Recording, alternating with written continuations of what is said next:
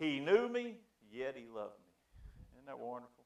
But God commended his love towards us that while we were yet sinners, Christ died for us.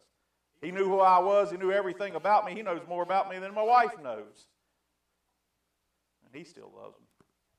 He loving me. Where'd you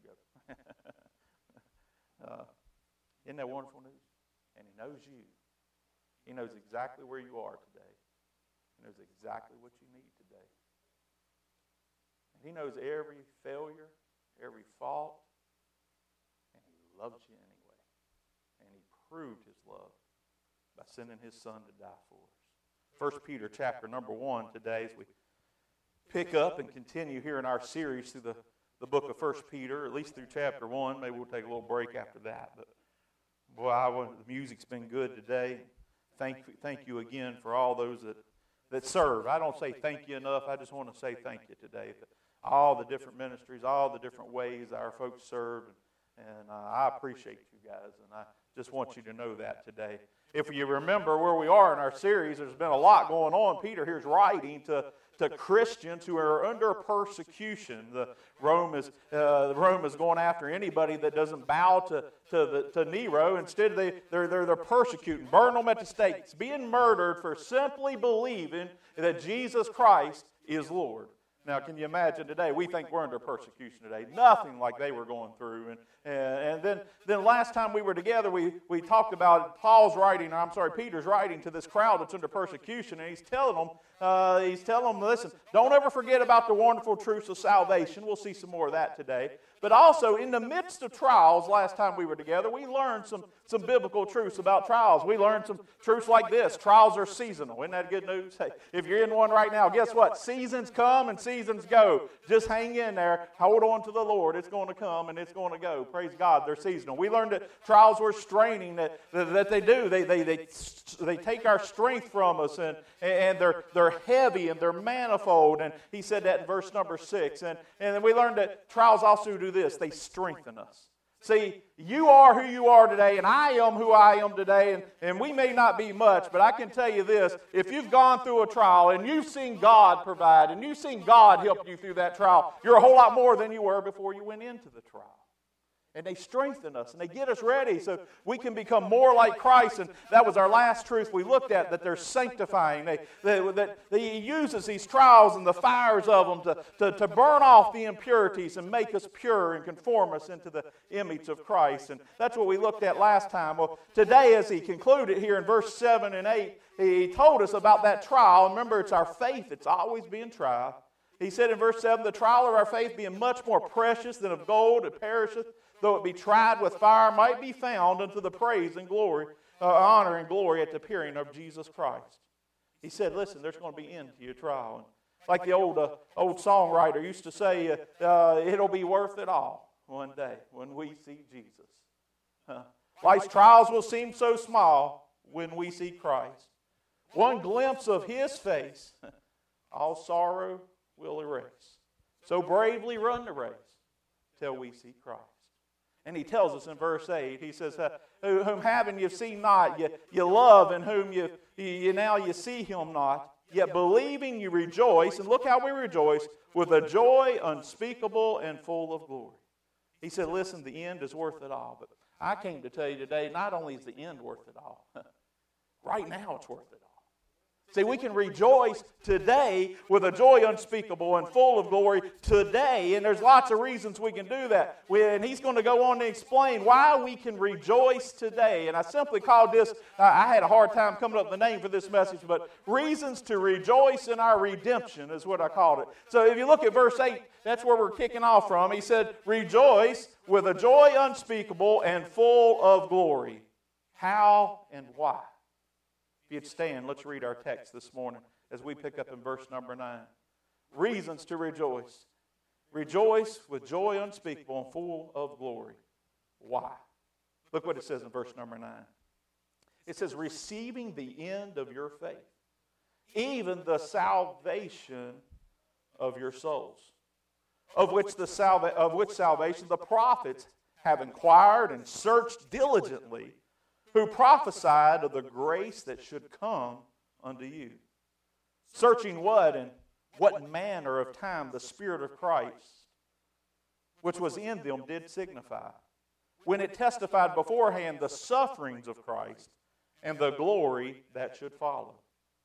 Unto whom it was revealed that not unto themselves, but unto us they did minister the things which are now reported unto you by them that have preached the gospel unto you with the Holy Ghost, sent down from heaven, which things the angels desire to look into. There's some, there's some mighty, mighty, mighty, mighty truths in this passage. This isn't one we often preach. This isn't one we often dig into. This is one we kind of read over and move on. But can I tell you, you can rejoice with a joy unspeakable and full of glory, not just because Jesus is coming again, but you can do it today, right where you live. Let's learn how today and why. Father, would you bless now the teaching and preaching of your word? Father, if there's one here that knows you not as Lord and Savior, let today be the day that they put their trust in Jesus Christ and Him alone for their salvation. But Father, the message ultimately today is for us as Christians. Lord, we can get so discouraged, we can get so down, we can get so looking at this world, we forget everything not only that you promised in the future, but everything that we have right now. Help us to see what the Old Testament prophets couldn't even understand. Help us to see today what the angels couldn't even understand of how great your salvation is. Thank you for redemption through Jesus Christ. Uh, bless now the teaching and preaching in Jesus' name. Amen. Thank you for standing. I started with this with reasons to, to, to rejoice with a joy unspeakable, full of glory. And the first thing I wrote down is reason number one is because of salvation's culmination, its completion, in other words. Look with me, verse number nine. The Bible says this receiving the end of your faith, even the salvation of your soul. What does it mean when he wrote the end of our faith? Let's make sure we understand it and break this down. Does Peter mean that one day our faith will end? Actually, yeah. He said, What? Our faith's going to end one day? The answer is absolutely that. There's coming a day, friends, where you and I will no longer need faith. Y'all, y'all understand that? Why? Because our faith one day, listen, is going to become sight. Here's how Paul put it 1 Corinthians chapter 13. You know, you know this verse. Most of you know it because it's an Alan Jackson song. But before it was an Alan Jackson song, hey, it was, it was scripture. Amen. And he said this, and now faith, uh, now abideth faith, hope, and charity, these three. The greatest of these is charity. How come love, agape love, charity, is greater than faith, is greater than hope? How come that's true? Because there's coming a day, friends, and this is this is praise God for this. There's coming a day where I will no longer need faith. There's coming a day where I will no longer need hope. You know what hope means in the Bible? It is an earnest expectation, it's a confident expectation. Uh, and the Bible talks about that hope. It says we're looking for that blessed hope and the glorious appearing of our great God and Savior. I'm looking forward to the blessed hope. Amen. I'm looking forward to the return of Jesus Christ. But listen, when He comes in the clouds and the church is called up out here, I'll no longer need hope because I'll be with Him. And guess what? I'll no longer need faith because I will see the one I believe in today that I've I've never seen. If you can rejoice in him today with a joy unspeakable and full of glory, the one you've never seen, Peter told us a few verses ago, boy, we can rejoice in the promise that we will one day see him and no longer need faith, no longer need hope, but the one thing that never goes away is love. Charity. Amen. In fact, it'll be the first time we truly understand what love is. See, you and I, we really don't know what. We really, I mean, we read in the Bible, we study, but, you know, we only understand love because He first loved us. And we still don't get it. But one day, eyeball to eyeball, I'm going to see my Savior. And I'm going to, I'm going to finally understand what true agape, charity, love means. And that day, I will no longer, I will no longer need faith. I will no longer need hope. Hey, listen, the Bible tells us we're to walk by faith while we're here and not by sight. But I'm telling you, one day my faith will become sight. The Bible says to be absent for the body to be present with the Lord. Listen, when your heart takes its last tick, if you know Christ is your Savior, when you take your last breath, you will no longer need faith and hope. There will come an end to your salvation. And thank God, receiving the end of our faith, there will be no more faith needed. But look at the rest of the verse now. We're not done. I want, to I want you to understand this. It says, receiving the end of your faith, when I won't need it anymore because I'll now see by sight what I've always believed by faith. Even the salvation of your souls. Y'all see that? Now, to completely understand verse the end of verse 9 here, we need to understand some doctrinal truths about salvation. Now, I've covered some of these before, but, but I want you to get it this morning. Uh, see, so folks look at this. So, so what do you mean? I'll, I'll finally be saved? I'm going to receive the salvation of your soul? I thought I was saved. Here's what you need to understand salvation is in three tenses it is past, it is present, and it is future. This is important to understand.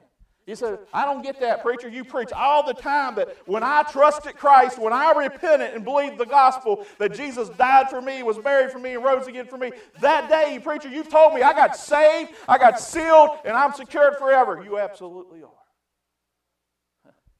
But you, well, what do you mean? My salvation's not complete.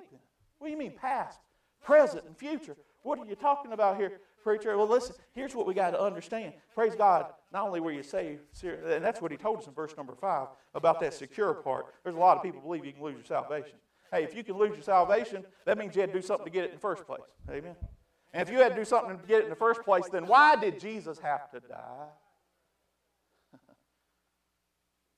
I say this with a kind spirit and a kind heart, although it won't sound that way. That is the most absolute most prideful belief in this world. To think you got to do something, you, me, I can do something to one, do enough works to get saved or to stay saved.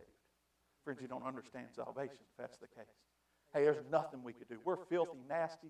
We are undone. There's, there's no, none that doeth good, no, not one. There's no righteousness in me or you. But praise God, He did it all. He does the saving and the keeping. We're kept by the power of God, he said in verse number five. And if you think you got to do something to add into it, you I just tell you, friends, you must thank your God. Paul put it this way. He said, We're sealed until the day of redemption. Jesus put it this way. He said, I give unto them eternal life, and they shall never perish, and neither shall any man pluck them out of my hand. He said, My Father, which gave them to me, is greater than all, and no man's able to pluck them out of my Father's hands. Jesus said this way, John 6 37, He that cometh to me in no wise will I cast out. Yes, friend, if you've repeat, repented and trusted and believed in the gospel that Jesus died for you, you are saved for an eternity. What he means here is your salvation will be finally complete. We will receive at the end of our faith the salvation of our souls. Let me illustrate this way. The day I got saved, beside that race car at Eastside Speedway, I kneeled down beside the driver's door like I'd started doing because I was such a great Christian, right? Wasn't even saved yet. But I'd been going to church, and I kneeled down there to pray my token prayer. Some of y'all pray them. You know what I'm talking about. Lord, keep me safe and help me win the race. That was my prayer. Hey, I was a praying man. Keep me safe. Help me win the race. I'd been hearing the gospel preached for week after week after week. How I needed to repent and I needed to put my trust in Jesus Christ. How He died for me. How He loved me. How He would forgive me of my sin. And, uh, and that sin penalty is going to be paid for one way or the other. It's going to be paid for us uh, by being cast into the lake of fire, which is the second death, or it's going to be paid for, or we can accept Jesus' payment on the cross for it. And I kneeled down there that day to do my token prayer, but God got a hold of my heart. He said, It's time. Get it and I repented. I trusted Jesus. I, I, didn't understand all that theologically. I tried to tell him every sin I've ever committed in my life. I didn't re- realize I understand. I just had to repent of being a sinner. Amen. I was listing everything I could, and I was there beside my race car. Most of you heard my testimony. I was there praying so long. My, my crew came down and said, "Hurry up! They're they're race. They're doing the parade laps. You need to get on the track." I was the points leader at the time. That's a pretty big deal. I hadn't even gotten my car. If y'all see me do anything, there's only one thing I do fast, and that's drive a race car. I'm pretty slow, amen. And, uh, and so, so I finally got in the car, went out, one race. Praise God. What a testimony. that day, I got saved from every sin I've ever committed, every sin I was committing, and every sin I ever will commit. It was say I was saved, I was sealed, and I was secured on that day. I was saved from the penalty of sin. But what's he mean by this? Well, salvation's three tenses. That was past. That was done, and that was forever. But it's also present. I am being saved. If you were here last week, you heard that all the way through the message. It was, it was a, a hidden theme all the way through the message. I am being saved from the power of sin in my life. I was saved from the penalty. I am being saved from the power. Romans t- chapter 6 tells us clearly that we, have, we can say no to sin. When we learn to yield to the Spirit of God instead of to our flesh, we can, we, we, can, we can say no to that sin that besets us. And we have that power once you get saved living inside of us through the Holy Spirit of God. And we can say no to sin. I am being saved from that. Listen, I'm not much, but I can tell you I am what I used to be. Amen. And to the God be the glory. I'm being saved from the power of it. But one day, friends, future, I will be saved from the presence of it. And that's what he's talking about here. He says, listen, it's going to finally culminate. You're going to, when your faith isn't needed anymore, when you see Jesus by sight, hey, salvation will be complete. Your past, present, future, you'll be removed from the presence of sin because you'll be in the presence of an almighty God forever in a glorified body. Praise God for that. I'm looking forward to that day. I don't know about you. I'm thankful that, that, that Jesus does works all the way through that salvation. Salvation's uh, culmination. And can I tell you, that is a reason to rejoice today with a joy unspeakable and full of glory because of salvation's culmination. Write this down as we continue on. Not only that, uh, but rejoice about this. Uh, hang with me, and I'll tell you why to rejoice about it here in a little bit. But salvation's concealment. Salvation's concealment. What do you mean by that, preacher? Read with me, verse 10. Back to our Bible. Amen. The Bible says, Of which salvation the prophets have inquired and searched diligently, who prophesied of the grace that should come unto you. Searching what or what manner of time the Spirit of Christ, which was in them, did signify, when it testified beforehand the sufferings of Christ and the glory that should follow. Now, understand a few things here. The prophets that Peter's writing about here, under the inspiration of God, that was the Old Testament prophets, and he's reminding them that they spoke of this salvation, this, this redemption that you and I get to re- enjoy because we've been saved by the grace of God if you've trusted in Jesus Christ. They, they spoke about this culmination of our salvation. They spoke of a salvation they didn't even fully understand spoke of really three truths. And look at look with me as we look at them. First of all, they spoke about this, the great grace that was to come. The great grace that was to come. And read with me in verse number 10. The Bible says this it says, Of which salvations the prophets have inquired and searched diligently, who prophesied of the, what's it say there? The great grace, or the, I, I added great, amen, because it is great. the grace that should come unto you. No, preacher, what, what does that mean? Even, I'm just telling you this. Even though they spoke about it, even though they wrote about it, eh, eh, eh, they didn't fully understand all the details of it. In fact, listen to Daniel 12 and verse 8. He said this, And I heard, but I understood not. Then said I, O my Lord, what shall be the end of these things? See, God used these prophets. He told them right, right about this great grace that's going to come to us. And, and they, they wrote down under the inspiration of God exactly what God told them to write, even though they didn't understand, fully understand that great grace they were writing about. And they couldn't see this dispensation we live in. They couldn't see this church age. We'll talk a little more about that in a minute. All, they, all God showed them was there was a Messiah who was going to come, and he was going to die for their sins and, and be buried, rose again. They understood understood that much. They didn't know who he was, they didn't know when he was going to come, and they certainly didn't understand fully grace. That's why Paul spent so much time explaining grace all through the New Testament. They, they, they, were, they, were, they were under the law and they didn't fully understand that grace. And, and so, so the, the Bible says that they wrote these things even though they didn't understand it all. He said, Of which salvations the prophets inquired and searched, and they prophesied it, but they, they understood it was coming, and they wrote what God told them to write, but they didn't fully understand it. Not only did they not understand that, they, they, the, the great grace, they didn't fully understand the great grief of Christ, although they wrote about it. Look what it says in verse 11. It says, Searching what? And what manner of time the Spirit of Christ, which was in them, did signify. When it testified, that's the Holy Spirit, beforehand, the sufferings of Christ. They wrote all about those sufferings.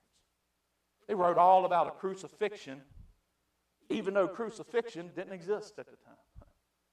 They wrote about Jesus Christ, and even though they didn't know who he was, they wrote about this one who was going to bleed and die and suffer for the sins of the whole world. They didn't know who he was, when it was, they didn't understand how it was going to happen, but they knew it was going to happen because God had told them. And they wrote it down. Listen to, listen to how David wrote it in Psalm 22, verse number 1. He actually wrote exactly what this one he didn't know who he was was going to say when he did come. He said, My God, my God, why hast thou forsaken me? Y'all remember Jesus saying that hanging on the cross? Listen, David wrote that exactly what he was going to say when he's hanging on the cross, and he wrote it, wrote it over a thousand years before Jesus ever went there. Uh, isn't that wonderful? And then Jesus on the cross that day said, Eli, Eli, lama sabachthani. He said to, to my God, my God, why hast thou forsaken me? They wrote the details, even though they didn't understand, they even understand the crucifixion. The rest of Psalm 22, listen to what he wrote. He said, They gaped upon me with their mouths as a ravening and a roaring lion. I am poured out like water, and all my bones are out of joint, and my heart is like wax and is melted in the midst of the bowels. My strength is dried up like a, a potsherd, and my tongue cleaveth to my jaws. And thou hast brought me into the dust of, uh, of death. From dogs have compassed me. The assembly of the wicked have enclosed me. They pierced my hands and my feet. How did he know that thousand years before it's going to happen? Did he understand what he was even writing? Not really. He said, I may tell all my bones, they look and stare upon me. Talking about Jesus hanging on that cross, they part my garments among them and cast my lots upon my vesture. Listen, the details with which he wrote, uh, he, even though he didn't understand it, he told us this, the great grief that our Christ was going to come. It was, it was concealed for them, even though they wrote it and told us all about it. Listen to Isaiah 53. He said this Who hath believed, uh, believed our report, and, and to whom is the arm of the Lord revealed? For he shall grow up before him as a tender plant, as a root of the dry ground, and he hath no form or comeliness. And when we shall see him, there is no beauty that we should desire him.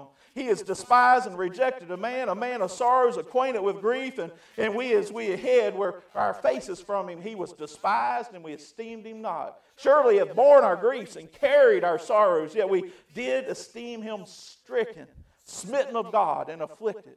But he was wounded for our transgressions. He was bruised for our iniquities. The chastisement of our peace was upon him, and by and with his stripes we are healed. All we like sheep have gone astray. We have turned our everyone to his own way, and the Lord had laid on him the iniquity of us all. They saw the grief, they saw the sufferings of Christ, even though they didn't understand really what they were seeing.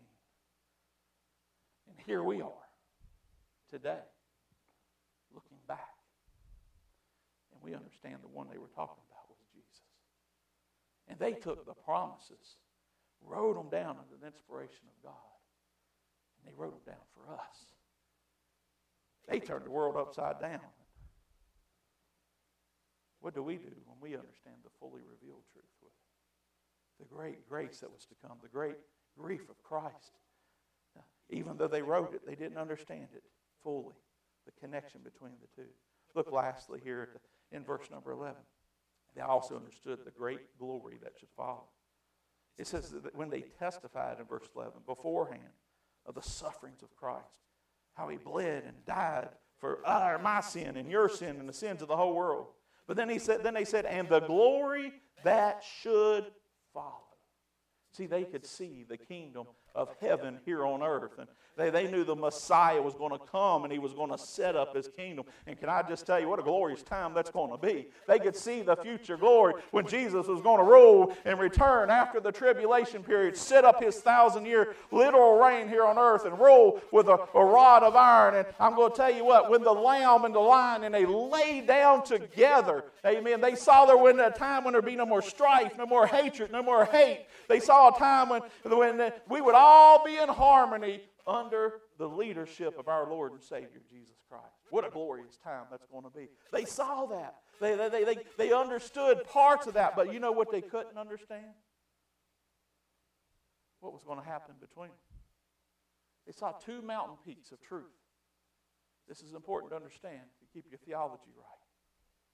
They could see the Messiah who was going to come. In fact, they even prophesied that he was going to be born of a virgin in Bethlehem. Amen. That don't mean a young woman. That means a woman's never been with a man. They prophesied exactly where he was going to be born. They didn't know who he was. They didn't know when he was going to come. They certainly didn't know uh, when they were writing this that they were expecting him any time that they, there was going to be about a thousand years be, after most of them wrote it, and 400 of which years there was no word from God to man whatsoever. We call them the Dark Ages. From, the end of Malachi until Matthew, uh, uh there, there, there's, there's 400 years that go by that nobody heard a word from God. Can you imagine living in that time? They didn't understand all that. That's, or Malachi if you're Italian. Amen. Uh, but but they, they didn't understand that period. But, but, but they knew he was coming. They could see the great mountaintop truth that there was a Messiah coming and he was going to suffer in some way. But then they said, and when he comes, they thought he was going to build his kingdom. What they didn't realize is that's later. They were on the mountain peak of Calvary. They could see that. And then they could see the, the wonderful truth that the Lord was going to return and set up his kingdom and on Mount Olive. But they couldn't see the valley in between. Guess where we live? Right in that valley in between. We call it the church age. We call it the dispensation of grace. And there's all kinds of names for it. I just want to tell you, they could just, they, they couldn't understand what we understand today. And we got some reasons to rejoice because we get the whole picture. Amen. In verse 10, they said they inquired they searched diligently. They searched and inquired in verse number 11 for who was this Christ and what he was and when he would come. They didn't understand any of that. In fact, no one even knew who the Messiah's name was going to be until Matthew 121 when the prophet wrote, And he shall bring forth a son, they shall call his name Jesus. They were expecting him any time. And it, it, wasn't until 400 years after Malachi that John the Baptist comes on the scene. He's out there baptizing and he's out there preaching one message. You know what his message was, by the way? It was pretty simple. It was repent. the message we don't even hear much preached anymore. Hey, he had one word. It was one, one message. That was it. Now, I'm telling you what, he wouldn't have been a popular guy today, would he? His church, if he was a pastor of a church, it wouldn't be full. He wouldn't have many friends on Facebook. Repent! That was it. Change your mind. Turn to Jesus Christ. Turn to the Messiah. And he was out preaching that and baptizing those that had repented. And then he's in River Jordan, old muddy river. And one day here comes the Savior of the world walking down through there. And you know what he said? He saw him, he identified him. He said, Behold, the Lamb of God which taketh away the sin of the world. These prophets didn't understand all this that was going to go on during this time. But just because they didn't fully understand it, they still wrote it under the inspiration of God. Don't think for one minute they were saved any other way. They didn't fully understand it, but they still believed it. This is important to understand. Now, I know we got a few electricians in here. But most of us, if we get real honest, don't fully understand electricity. We don't fully understand uh, we just know we hit this switch and boom, something's there. What makes all that happen? Where did it come from? How it generate? We don't fully understand that. But just because we don't fully understand it, don't mean we don't believe when we hit that switch there's going to be light. Isn't that right? Can I tell you? Listen, just because you don't fully understand the Bible, just because you don't fully understand everything there is about Jesus Christ, don't let that keep you from believing this morning. They didn't fully understand, but they believed. See, the Old Testament saints were not saved by keeping the law. The law never saved anybody. Amen. The law was a, was a schoolmaster. It was to show us that we needed salvation. No one's ever been saved by keeping the law. No one's ever been saved by work. They were saved by the same faith that you and I are saved. The only difference was they looked ahead at these promises that there was a Messiah coming, even though they didn't know who he was, even though they didn't know when he was coming, even though they didn't really understand fully the crucifixion. They preached it anyway. In fact, the Bible even says the gospel was preached unto Abraham. you, you imagine, can you imagine preaching the death, burial, and resurrection of Jesus Christ and you don't even know who Jesus Christ is and what they're talking about? They preached it anyway. Then they, here's what they did. They just by faith believed that one day this Messiah was going to come, and they was accounted it unto them of uh, uh, unto them for righteousness because of their faith, not because of their works. Now here we are a little later, We're on the other side. Jesus has come. He has died. He has rose again. He has ascended to heaven. And very soon he's going to come again in the clouds. Amen. And we're looking back on what has happened. They were saved by faith in the gospel message before it even happened that it was going to happen. We're saved by faith that it did happen. It's always been the gospel message. And it's always been by faith. And this, this, th- these details of this salvation was concealed to them. But today, listen, friends, it has been revealed to us. Now, that is a reason to rejoice with a joy unspeakable and full of glory. We got the revealing of it all. To them, they wrote it, but it was concealed. They didn't understand all the truths. And if they could rejoice and by faith trust in the one that was to come, we can surely look back on the most recorded historical fact that ever existed that Jesus rose from the dead and trust in it salvations. Concealment. Look with me next. Uh, let me give you two more reasons to rejoice, and we're out of here. The first, that you know my sermons. The first two points are always long, last too quick. Amen. So don't get too worried. I like this one. Salvation's curiosity. Did I put that up there? I did. Amen. Read with me, verse 12. You want a reason to rejoice with joy unspeakable and full of glory? we sing that song, but we sing a lot of other songs. We sang one today. I was laughing while we were singing it. I love the song. We're not going to quit singing it because it's a good song. Amen. There's a new name written down in glory. Amen. And we sang about the angels, the white robed angels singing, right? And boy, I'm telling you, we got so many songs of angels singing and angels rejoicing when somebody gets saved. It's not really biblically true. See, the angels don't understand salvation. We got something that they don't even understand. Look with me, verse 12. Read with me, real quick. The Bible says right at the end of it. He says, Unto whom it was revealed, I'll read the whole thing, y'all know me. unto whom it was revealed that not unto himself, but unto us they did minister those things. That's his Old Testament prophets. They, they weren't even ministering to themselves. They were ministering to us today, Peter said. He's, he said to this crowd that was under persecution, they wrote these for you. He says to us today, living in the church age, they wrote these things for you because you could understand it all because you're at the end of it and you see the details filled in. He said, Now which are reported unto them that have preached the gospel unto you by the Holy Ghost. That, that's what's happening today. Hey, it's sent down from heaven. Which things what things are you talking about there? That. All these wonderful truths of salvation.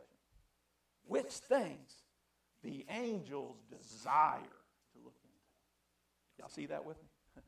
I mean, their curiosity's up. They don't understand how great redemption is because they've never been redeemed. They really can't even sing about our redemption because they don't understand it. They, they can't praise the Lord for it, although they're praising the Lord because there's folks all around them praising the Lord. The Bible never says that the angels are rejoicing. Listen to what it says. It, it says it real clear in Luke 15 10. It says, Likewise, Jesus, I say unto you, that there is joy in the presence of the angels of God over one sinner that repented. Who's in the presence of the angel? Uh, maybe our souls that have gone on before us in faith, but also who else is there? Our Lord and Savior Jesus Christ. Amen. Hey, it never said the angels sing the song, the angels rejoice. It said there's rejoicings amongst the angels. Our brothers and sisters, and fathers and mothers, and grandmas and grandpas, all those that have gone on before us. I'm telling you what, I don't know what they know and I don't know what they can see. I don't understand all that and what, what's going on on earth. But I believe there's probably some type of announcement up there. Hey, hey, Mike Wells on 2000 in 2001 beside that old race car in the month of May, he, he bowed his head tonight. He trusted Jesus Christ as his Savior. And there was rejoicing going on amongst the angels.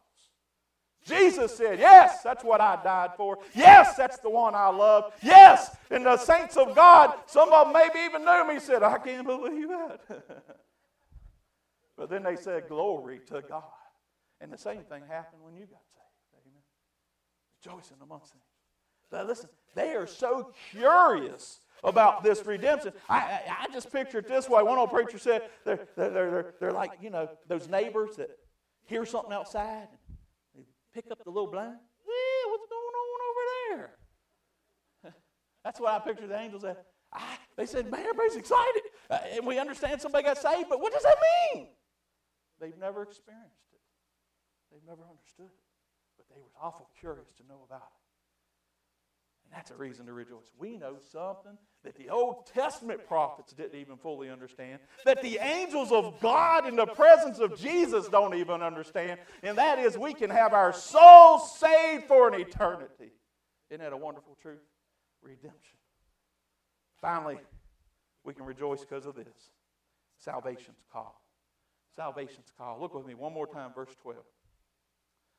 The Bible says, Unto whom it was revealed that not unto yourselves, but unto us they did minister. Talking about these Old Testament prophets ministering uh, to us now in this time. Because we could read those words and we can connect the dots because we have the revealing of what was concealed to them. But look what he says next.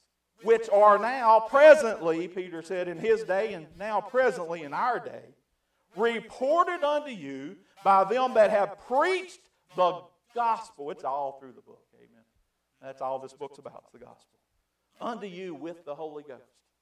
He said, what's he saying there? Peter's saying, just like those Old Testament prophets preached about the suffering, about the death and the burial and the resurrection of the Messiah was to come, even though they didn't know who it was. Today, God has called some preachers. He's called them and He fills them just like you get filled with the Holy Ghost of God. And He calls them not to show off, not to, not to show up. He calls them to preach one thing and one thing only the gospel of the Lord Jesus Christ. How Christ loves you so much. He died for you, was buried, and rose again. And he said, Listen, that same truth they preached, listen, they're still preaching you today, and they, they, God sent them to you so you wouldn't go to hell and be separated from Him.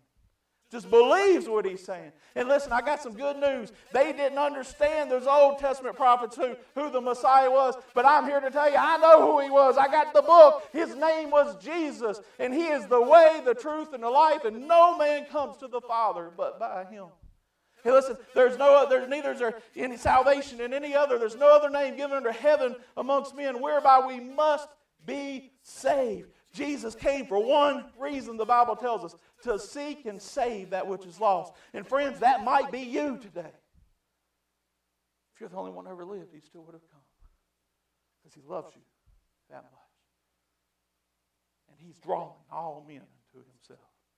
Jesus himself said this in John 12 32.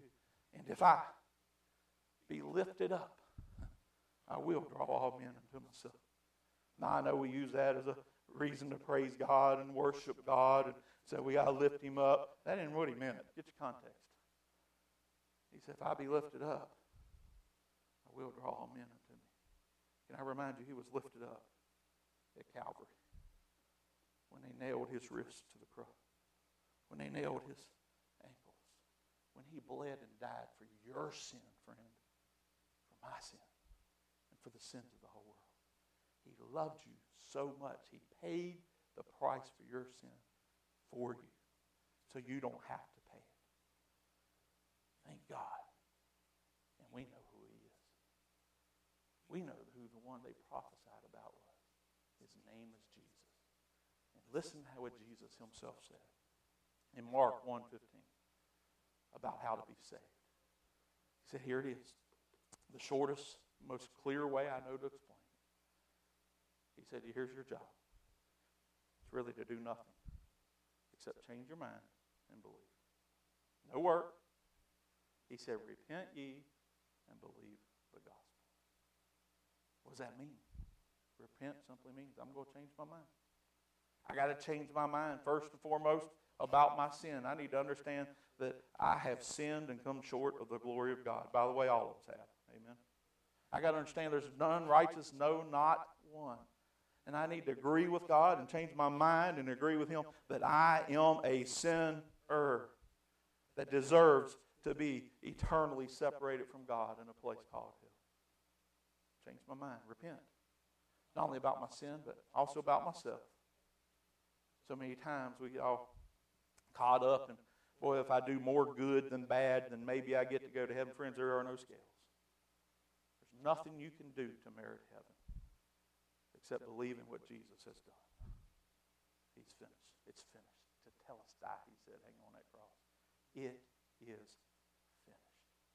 We're saved by grace through faith.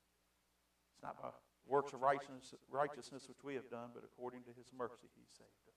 And then not only repent of our sin, change our mind about our sin, confess that and agree with God about our sin and about ourselves, nothing we can do to save ourselves. Most importantly, we need to change our mind repent about our Savior. It's faith towards God, our faith in Jesus Christ, and repentance towards God.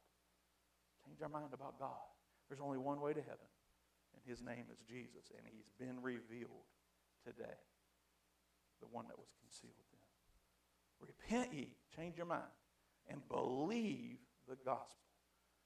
We know what the gospel is. Paul told us clearly, 1 Corinthians 15 1. He said, I declare unto you the gospel.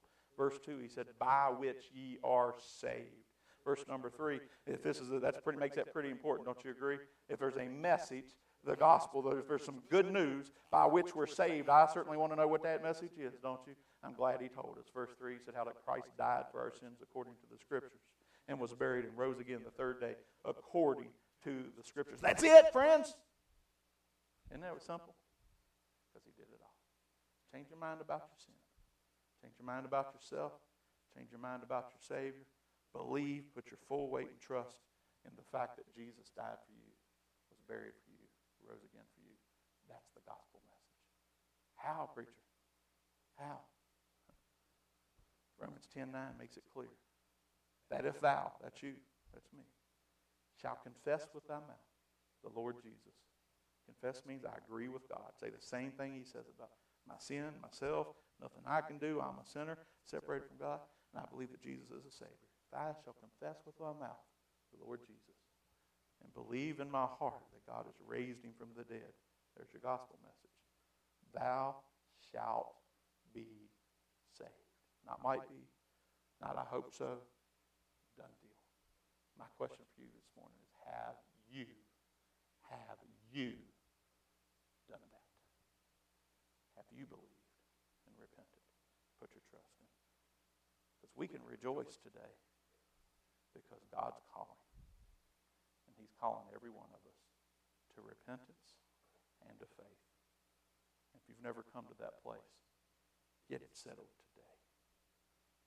And rejoice with us with a joy unspeakable and full of glory. If you'd stand. Father, we thank you for the message today. We thank you today that we have revealed to us, Lord, truths that were concealed even in the Old Testament, even to these prophets, Lord, that wrote to us under the inspiration of God. Lord, we have truths revealed to us that even the angels didn't understand and don't understand. And Lord, that truth of redemption, that truth of salvation, it's available to every one of us this very morning. Lord, for Christians in this room, it's time that we remember to rejoice with a joy unspeakable and full of glory. Not only for what you have done, but for what you are doing and are going to do presently. But Lord, for one here, maybe several here this morning, that have never put their trust in. Your Bible says today is the day of salvation. I've explained as clearly as I know how. If they would just turn, change their mind, and agree with you, that you're the only way to heaven, that you died for them, that you were buried, that you rose again. And by faith, put their trust in you. They could rejoice about this redemption that Peter wrote about and the Old Testament prophets wrote about. Father, if there's one in this room that's never done that, right now I pray that you convict their heart and show them their need of Jesus before it's eternally too late. In Jesus' name I pray. Amen two questions with every head bow and eyes clo- eye closed this morning. Number one, I just want to ask you this. When's the last time you truly rejoiced about your salvation? About everything that God's shown us that even the angels and the Old Testament prophets didn't understand? I'm going to play a song here in a few minutes, and you're going to be invited. Just, just listen to the words of the song oh, and rejoice in that wonderful fact. Second thing is just simply this. Maybe you're here today and you can't rejoice in it because you've never trusted Him. Right now, right where you are, if you understand you're a sinner and you're willing to confess that to an almighty God, you don't confess it to me, you confess it to God. And you're willing to put your trust in Jesus Christ's death, burial, and resurrection for your salvation, right now, confess with your mouth why you believe in your heart. Pray something like this from your heart. The words of the prayer don't save you. It's not the prayer that saves you. It is the person and object of the prayer who saves you. But he did say confession of the mouth is necessary. That's you today, right now, right where you stand, privately, you do business with God, pray something like this from your heart. Father God, I confess to you and agree to you, with you today that I'm a sinner.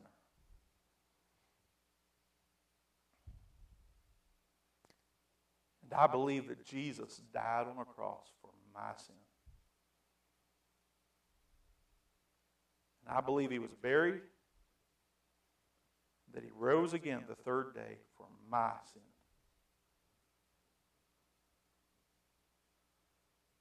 The best way I understand, I'm turning to you now, Lord Jesus. Putting my trust completely in your finished work at Calvary.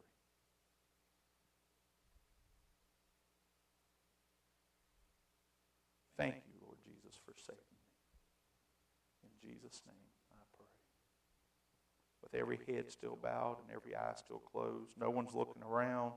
Listen, we're not going to embarrass you. I'm not going to call you out. I just we don't do that here.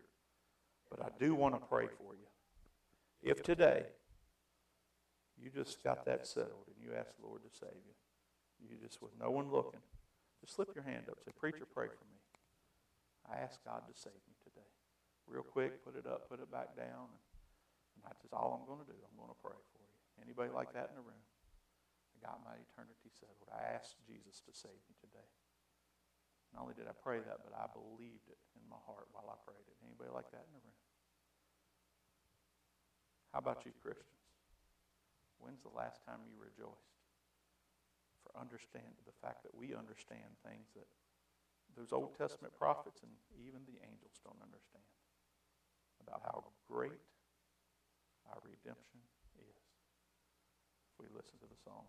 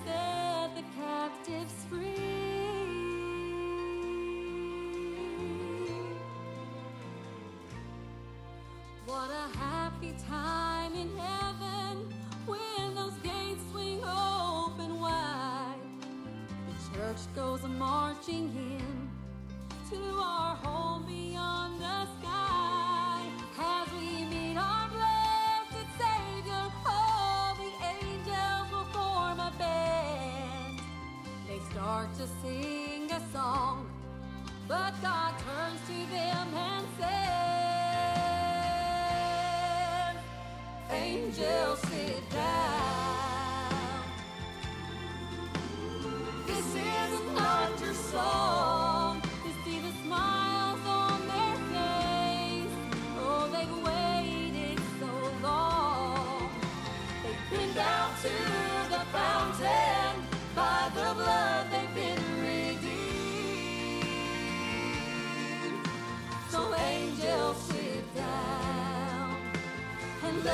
children see.